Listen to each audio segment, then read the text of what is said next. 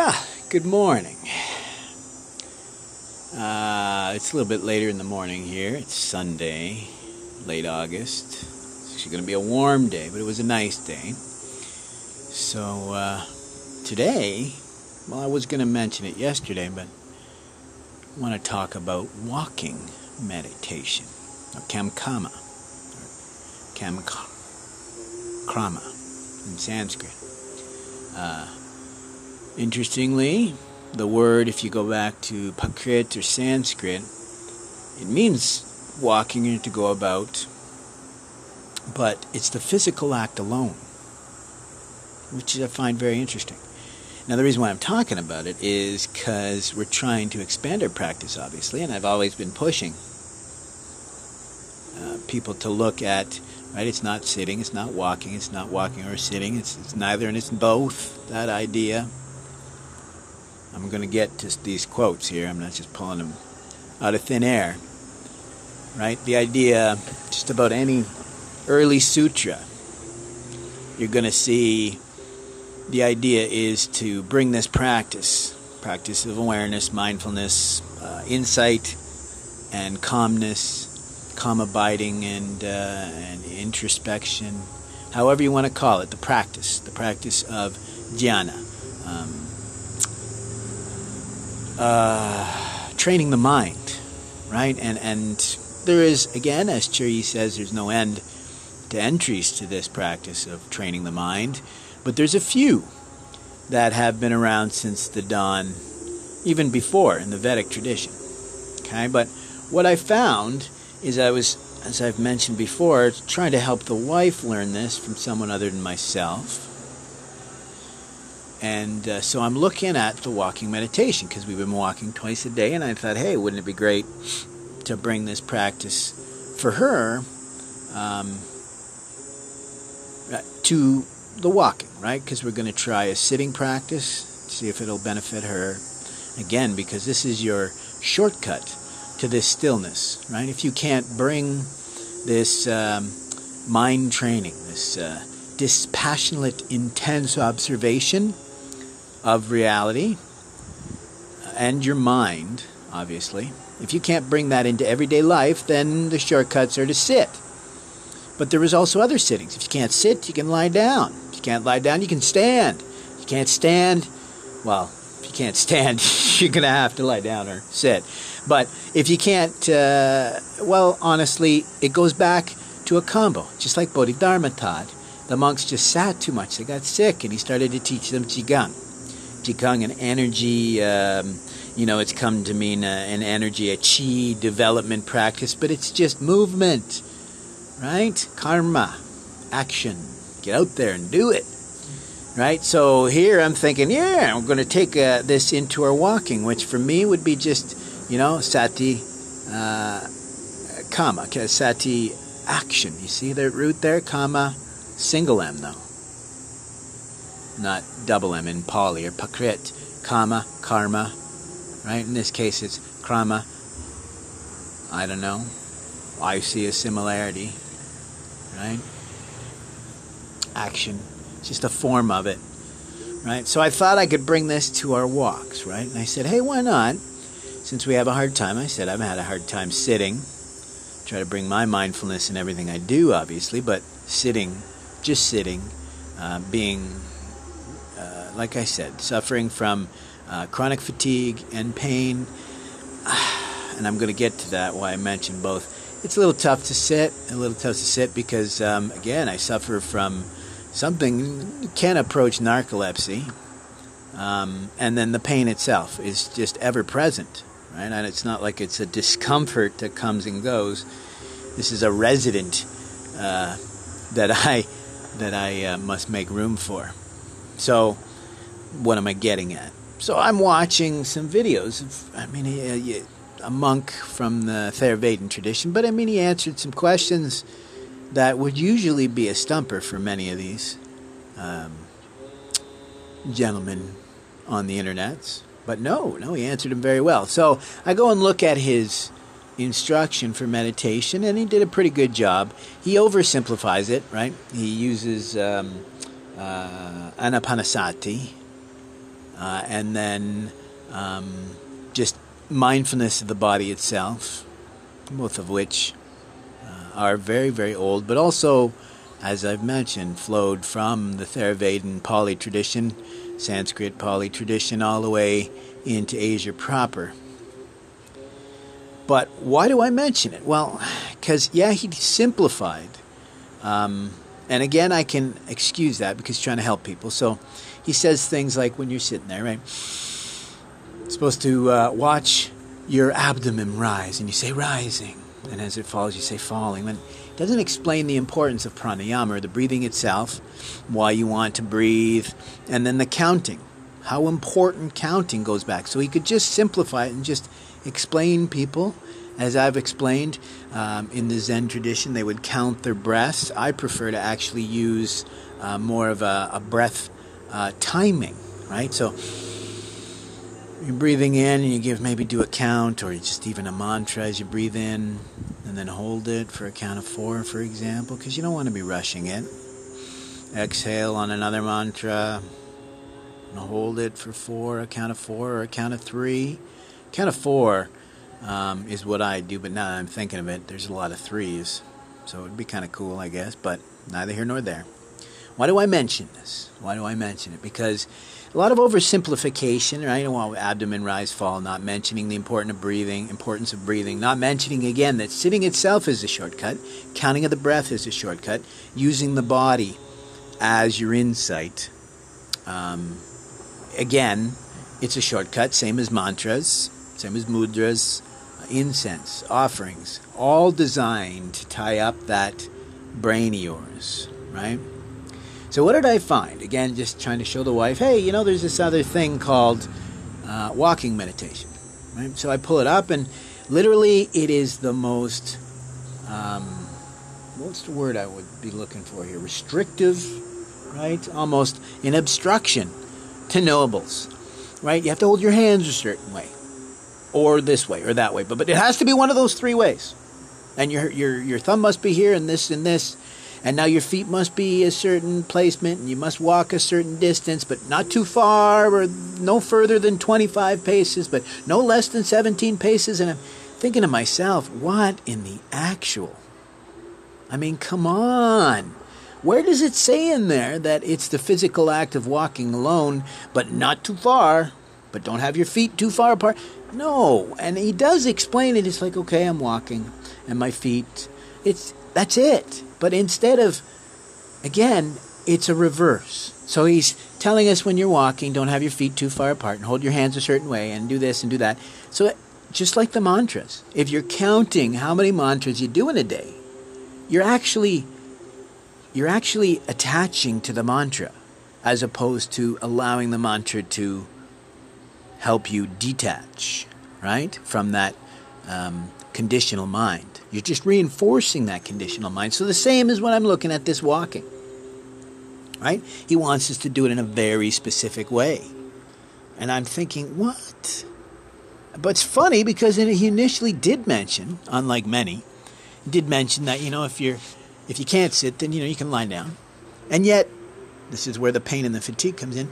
And yet, he'd tell a story. The Chinese have a story, and he told a story. It was very similar. I'll tell the Chinese story.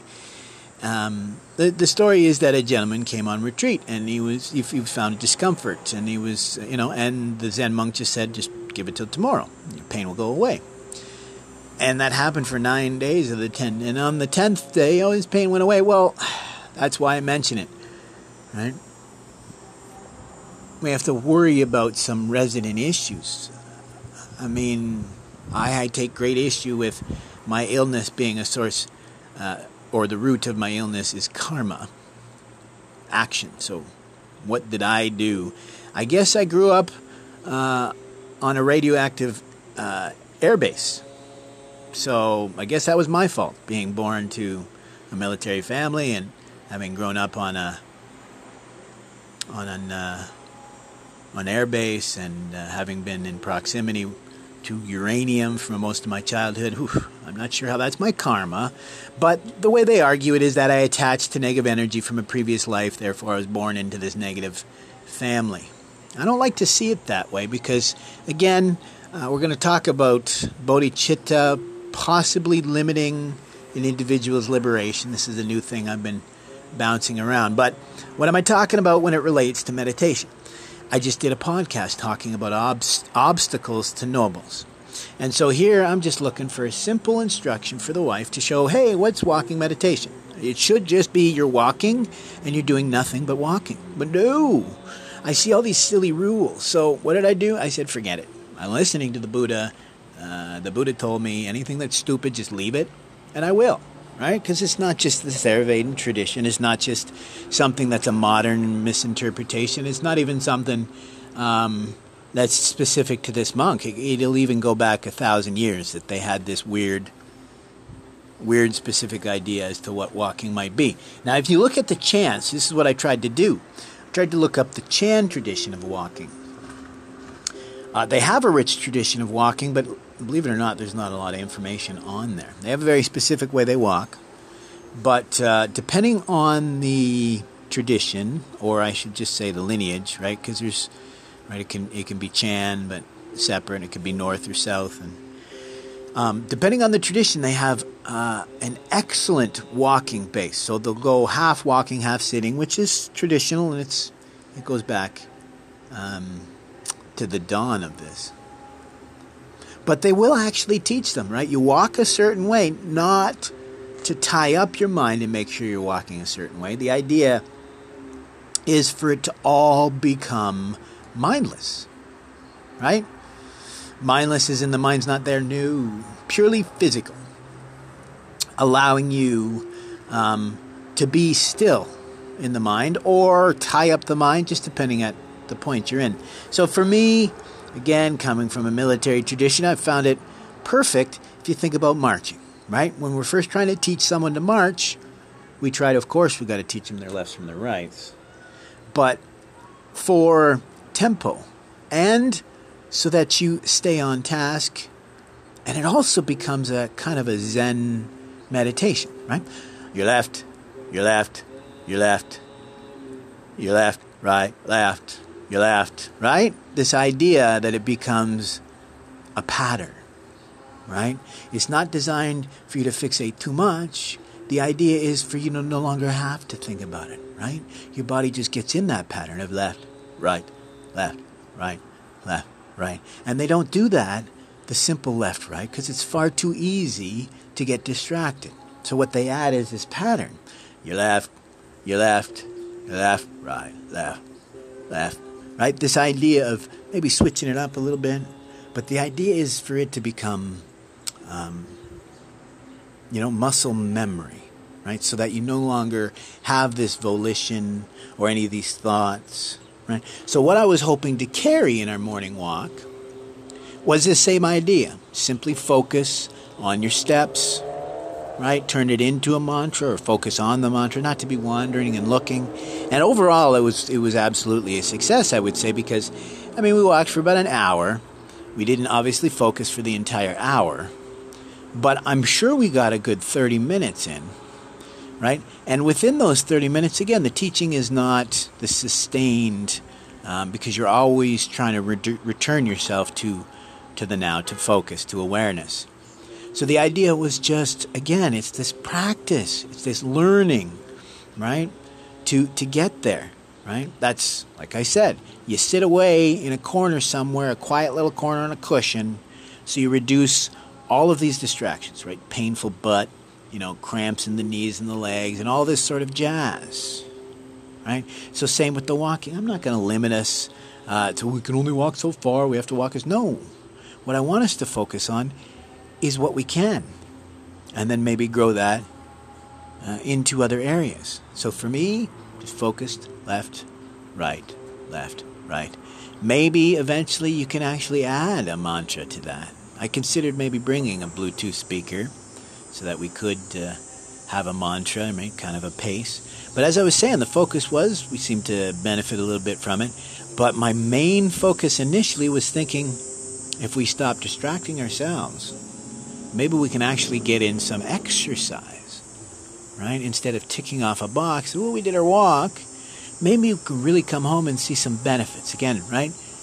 Uh, a sum greater than its than its uh, parts. Right? So in this case, just us walking, but you get the benefit of focus, you get the benefit of establishing the new, plus you can uh, maybe get some exercise, which for me seems to work. Corona has just killed me because the the, um, the gym, gym shut down, and I mean it's the only thing that kept me going for the most part. So here we are, right, looking at walking meditation, uh, Kem, uh, Krama or Kem, uh, Kama, uh, the physical act of walking. And I'll go through this, and you'll hear references when they mention you need to do it this way, this way, or that way. Right? Arguably, if your only goal is to do walking meditation, then I argue you're wasting your time, right? Because if you're walking 20 paces back and forth for 30 minutes or an hour, well, couldn't you be doing something else? I mean, you could actually do that walking meditation, walk to the well, and bring back a bucket of water every time. So you're actually helping.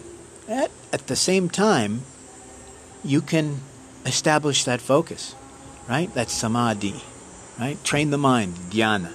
Right? So for me, I find it absolutely ridiculous that once again we're seeing these obstacles to knowledge being put in place not by the practice itself, but by a misunderstanding of the meaning, the message, the goal, right? The goal is not to walk in a certain way. The goal is to walk in a certain way to distract the mind, to allow yourself to see beyond the walking, the ground, the feet, right? So you can say rising and falling, but all you're doing is focusing too much on the conditional reality, right? The idea is for this to just kind of fall to kind of a white noise in the background, right? You observe your breathing but at once it just becomes almost a separate act from the mind, allowing you to see beyond the conditional reality that we tend to all be bound by.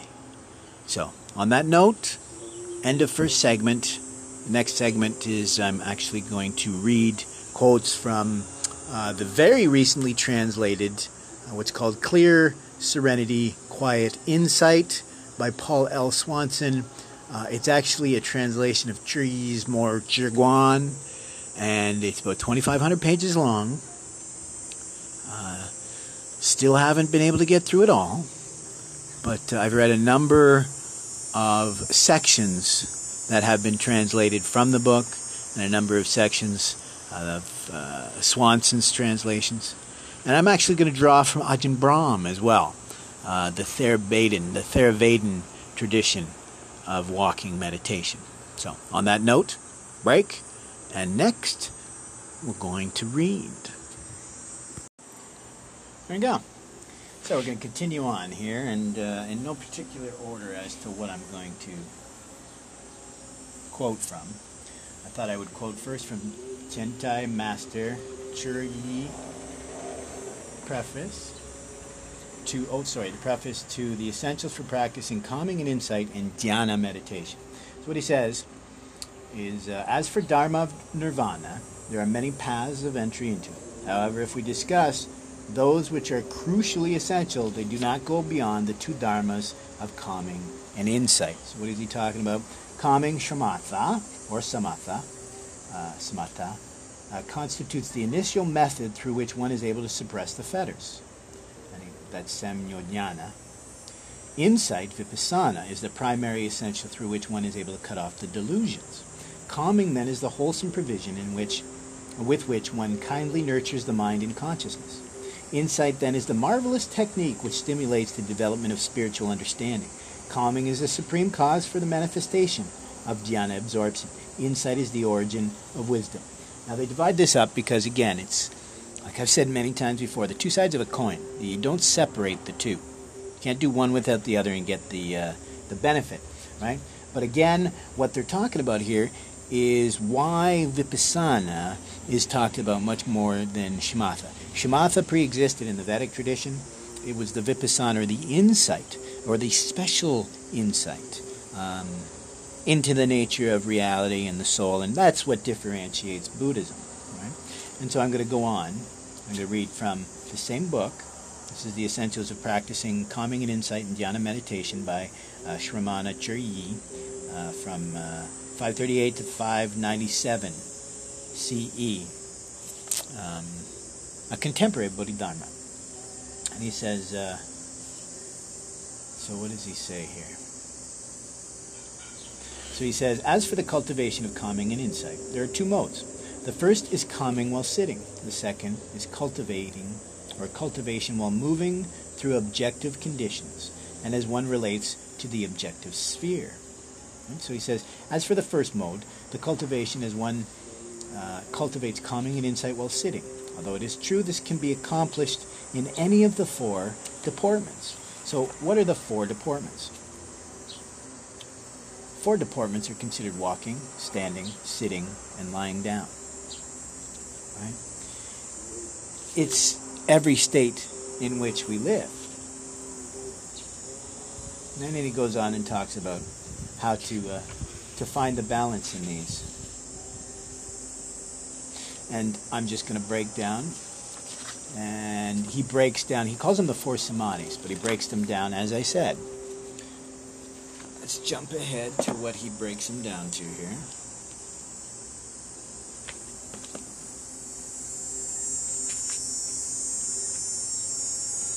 So the methods of practice are numerous, but briefly speaking, there are four categories. So this is, again, uh, oh, nice, because he mentions the Lotus Sutra, quotes also, Behold the children of Buddha, cultivating various practices, thus seeking the Buddha's path. Once again, it's not strictly sitting. So here I'm going to quote from Clear Serenity, uh, Quiet Insight, uh, a very recent translation of Zhiyi's Mohe Zhiguan um, by Paul L. Swanson. So here I'm reading from page 244. Uh, the section is the four samadhis, as I said. Arguably, we could consider them the four dhyanas, but uh, the four samadhis, technically, as Zhiyi himself points out, means concentration or one pointedness of mind. Right? So he breaks them down as one, constantly sitting two, constantly walking, three, both walking and sitting, and neither walking nor sitting. Really, really strange, right? What, what is this a reference to? Well, if you remember, particularly in the Chinese, they really enjoy that uh, it's not this, it's not that, it is this, it is that, it's neither this nor that, it's both this and that. It's that same, you know, right? So it's that idea here of carrying this into everything and everywhere. Nowhere in that do you read, well, only when you're specifically walking for jhana or absorption. You should be carrying this always, okay? And so the constantly walking samadhi, now this is a little further on in the book, and he says the second of the four samadhis is constantly walking samadhi. First, I will discuss the method for practice, then add the exhortations to cultivate this samadhi. He says the discussion of method consists of what should be done and what should not be done with regards to the body, when and what to speak, and when to be silent with regards to speak, uh, speech, and cessation and contempla- contemplation with regard to the mind. He says this method, Dharma, again, here's Dharma as everything, is from the Pratyutpanna Samadhi Sutra, translated as Buddhist standing. Again, there's also the practice of standing meditation. There are three aspects to Buddhist standing. Oh, by the way, that's neither sitting nor standing. That's a reference to neither sitting nor walking. Sorry, is a reference to standing and not sitting, not walking. It's a reference to lying down. That's later in the book, but as I said, I just want to give you an example of these four um, categories as they go, right? So he says, one, the exalted power of the Buddhas, two, the power of samadhi, and three, the power of the practitioner's fundamental virtuous qualities. Okay? So, one, the exalted power of the Buddhas. That's what you're listening to. Buddham Saranam Gacchami. I go to the Buddha for refuge. That's your Shraddha. That's your faith and commitment in the prescription. So that you know if you tie up your brain, whatever you're doing, you're going to receive this peace. What is that peace? That's two, the power of samadhi. To achieve or reside in is the power of samadhi to bring that peace. And three, the power of the practitioner's fundamental virtuous qualities. How your virtuous qualities is to minimize, minimize the ego. It's to observe reality dispassionately and at the same time with intent. It's that Noble Eightfold Path, the Sama actions of right thought, right speech, right action, and right effort, right contemplation, and right intention, right? And so I'm going to go on. And strictly, kind of a backwards sort of way, I'm going to read the actual definition to walking, walking meditation, which in Chinese is Jingxing or Jingxing, Jingxing, Jingxing. In Japanese, it's Kyogyo or Kinhin. In French, les exercices de détente. it's really funny. It's in French. It just means the exercise of uh, removal or separation. I mean, it's quite interesting, right? It doesn't mention even walking. In Sanskrit, it's Kanskrama. Uh, in Pali or Prakrit, Kamkama. And the definition is as follows To walk slowly and quietly in meditation the strictly regulated periods of walking slowly in meditation between sessions of sitting in meditation to help alleviate the stress from sitting for long periods of time. This practice called kinhin in Japanese Zen circles. Today, uh, continues today in Zen temples that emphasize sitting only. That's not the first definition that says that. It sounds kind of counter um, counterintuitive that they're sitting only, but they actually uh, break it up with walking. I mean, you're starting to see the hypocrisy here. And in French, it says uh, la lecture propre aux écoles zen Kihin. So proper in uh, in school, uh, the proper lecture or term is kinhin. Ce terme désigne le déambulation de détente dans les intervalles entre exercices de méditation. It's really quite funny because it's almost an opposite here. So it says it's a term that designates um, the act of separating oneself, right, in the intervals between the exercises of meditation. Find that kind of fun. Neither here nor there. So I thought I'd just round it up with what uh, our good man Ajahn Brahm says of walking meditation. So once again, we're looking at uh, the Theravadan tradition, but again, he seems to have a more open approach to it. So walking is wonderful, especially in the early morning. Often when you get up in the morning, in particular, when you're not used to getting up so early, you're quite tired and the mind isn't bright. One of the advantages of walking meditation is that you, pardon me, is that you can't nod off while you're walking. So if you're tired, walking meditation is very good to do. And he goes on, and he says, walking meditation was both praised and practiced by the Buddha. If you read the suttas, uh, you'll find that the Buddha would usually do walking meditation in the early morning. He wouldn't be sitting, he'd be walking. Many monks and nuns have become enlightened on the walking meditation path. It's a very effective way of developing both calm and insight. He says, but not to the extent of jhana. Here's the beginning of his, his own hypocrisy. For some monks that I know in Thailand, their main practice is walking meditation. They do very little sitting, they do a lot of walking and many get tremendously powerful insights while they're walking. Another benefit of walking meditation it's especially suitable for those who have physical discomfort. Right? Don't consider walking meditation as a second class meditation. If you want to spend most of your time, please do so. Right? And then he goes on and talks about, uh, as I said, setting up a very specific corridor for your walking.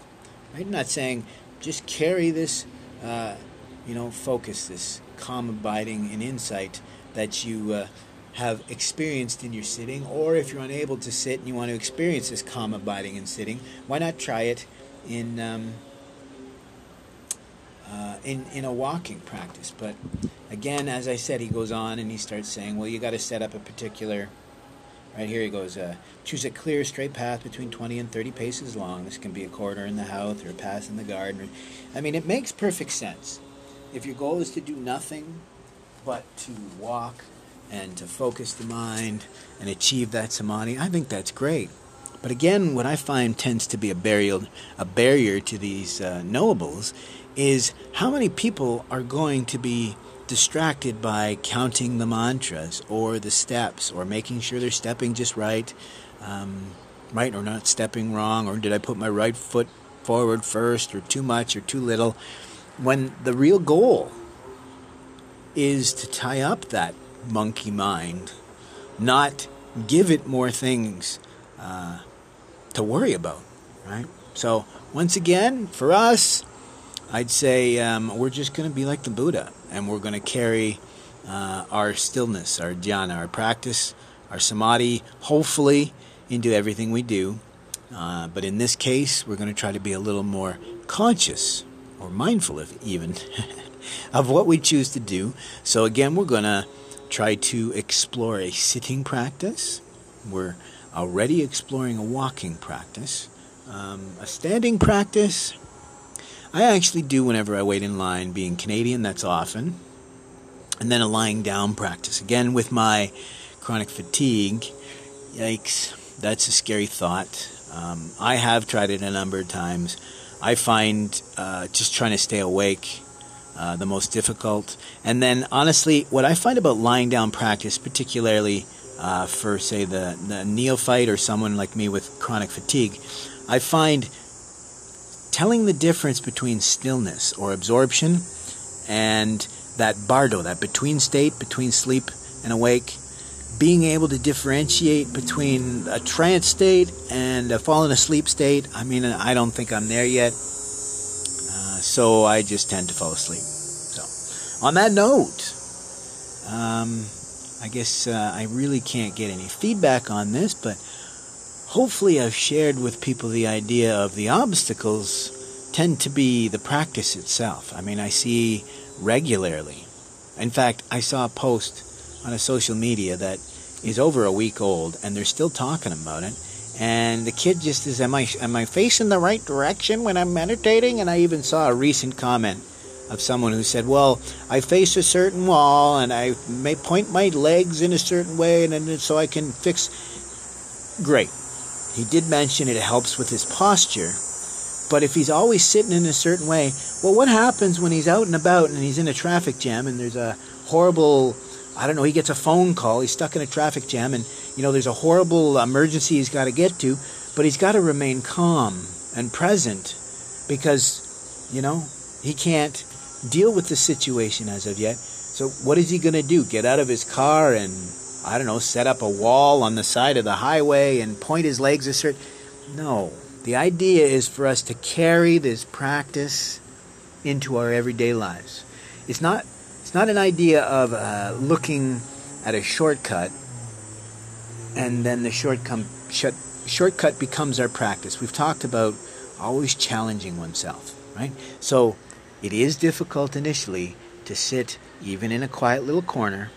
It is difficult to try to not focus on how you're sitting or where you're sitting.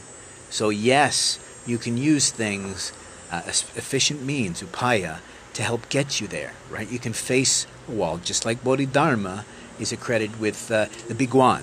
Biguan is a Chinese word for wall facing, but that's not what it's about. The idea is to be like you're facing a wall, right?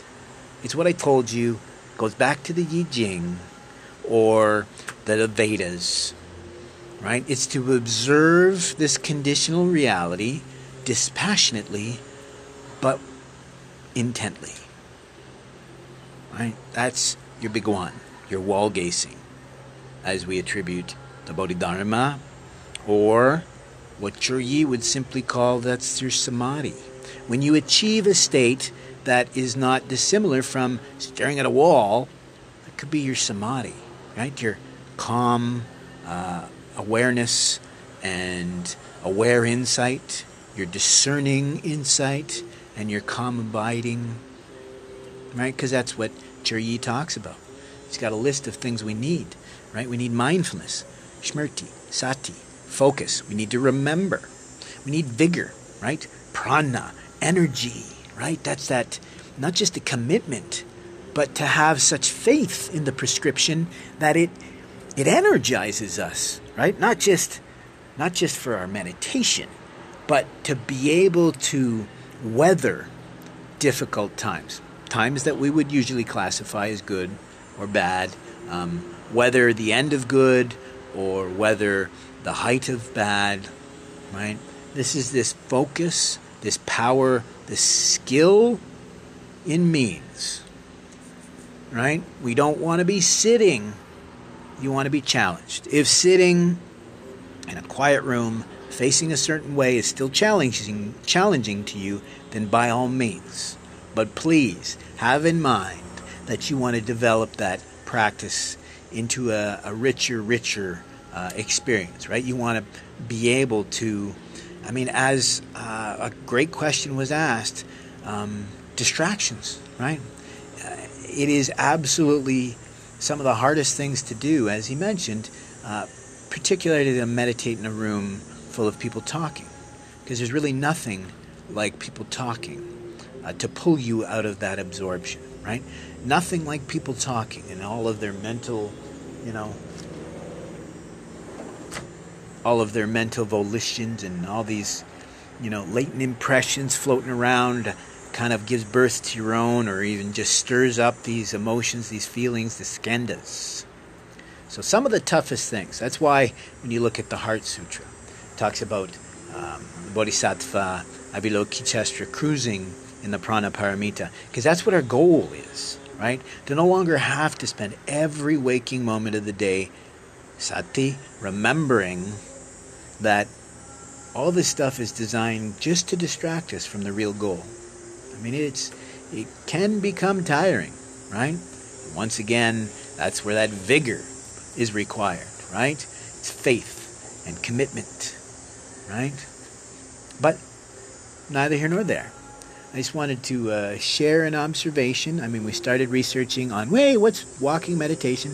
And it ended up, um, I mean, almost coinciding with the previous uh, looking at obstacles to nobles.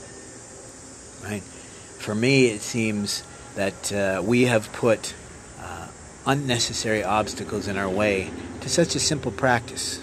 Right? I mean, there's no reason why, uh, especially in the time of uh, Rona, that many of us are out walking anyways just to keep from having a heart attack.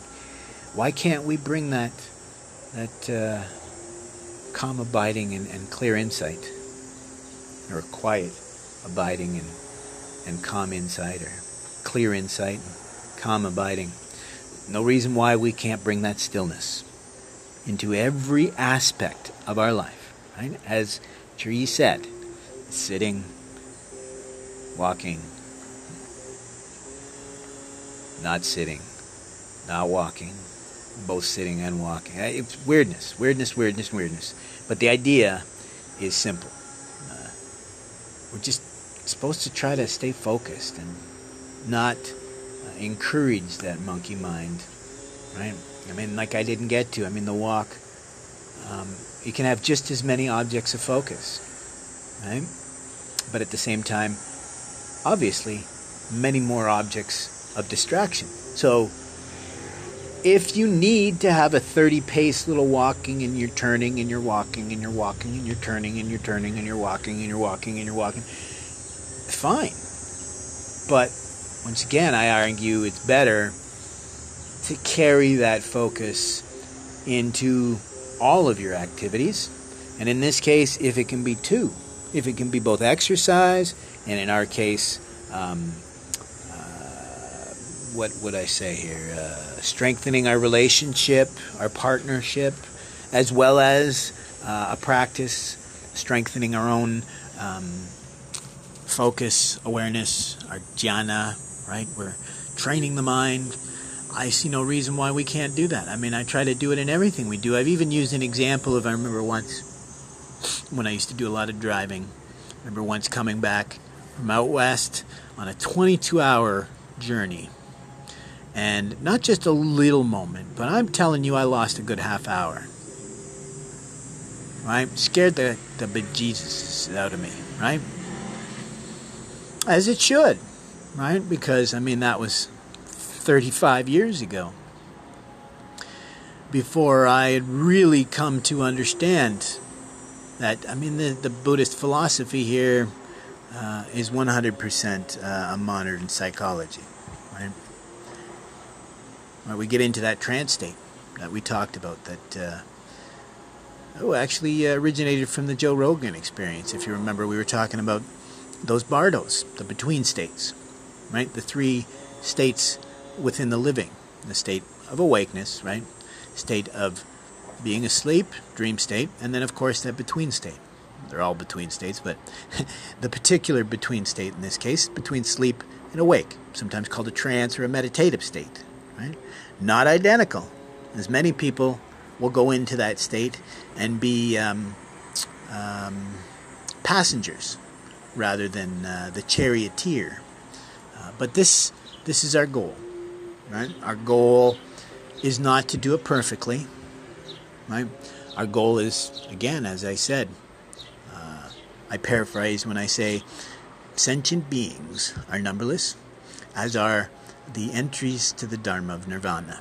So that means there are no two uh, efficient means or upaya. There's no two paths identical. Every individual must find their own way. Uh, otherwise, we're just going to be looking at obstacles everywhere we look. So, on that note, have a lovely day.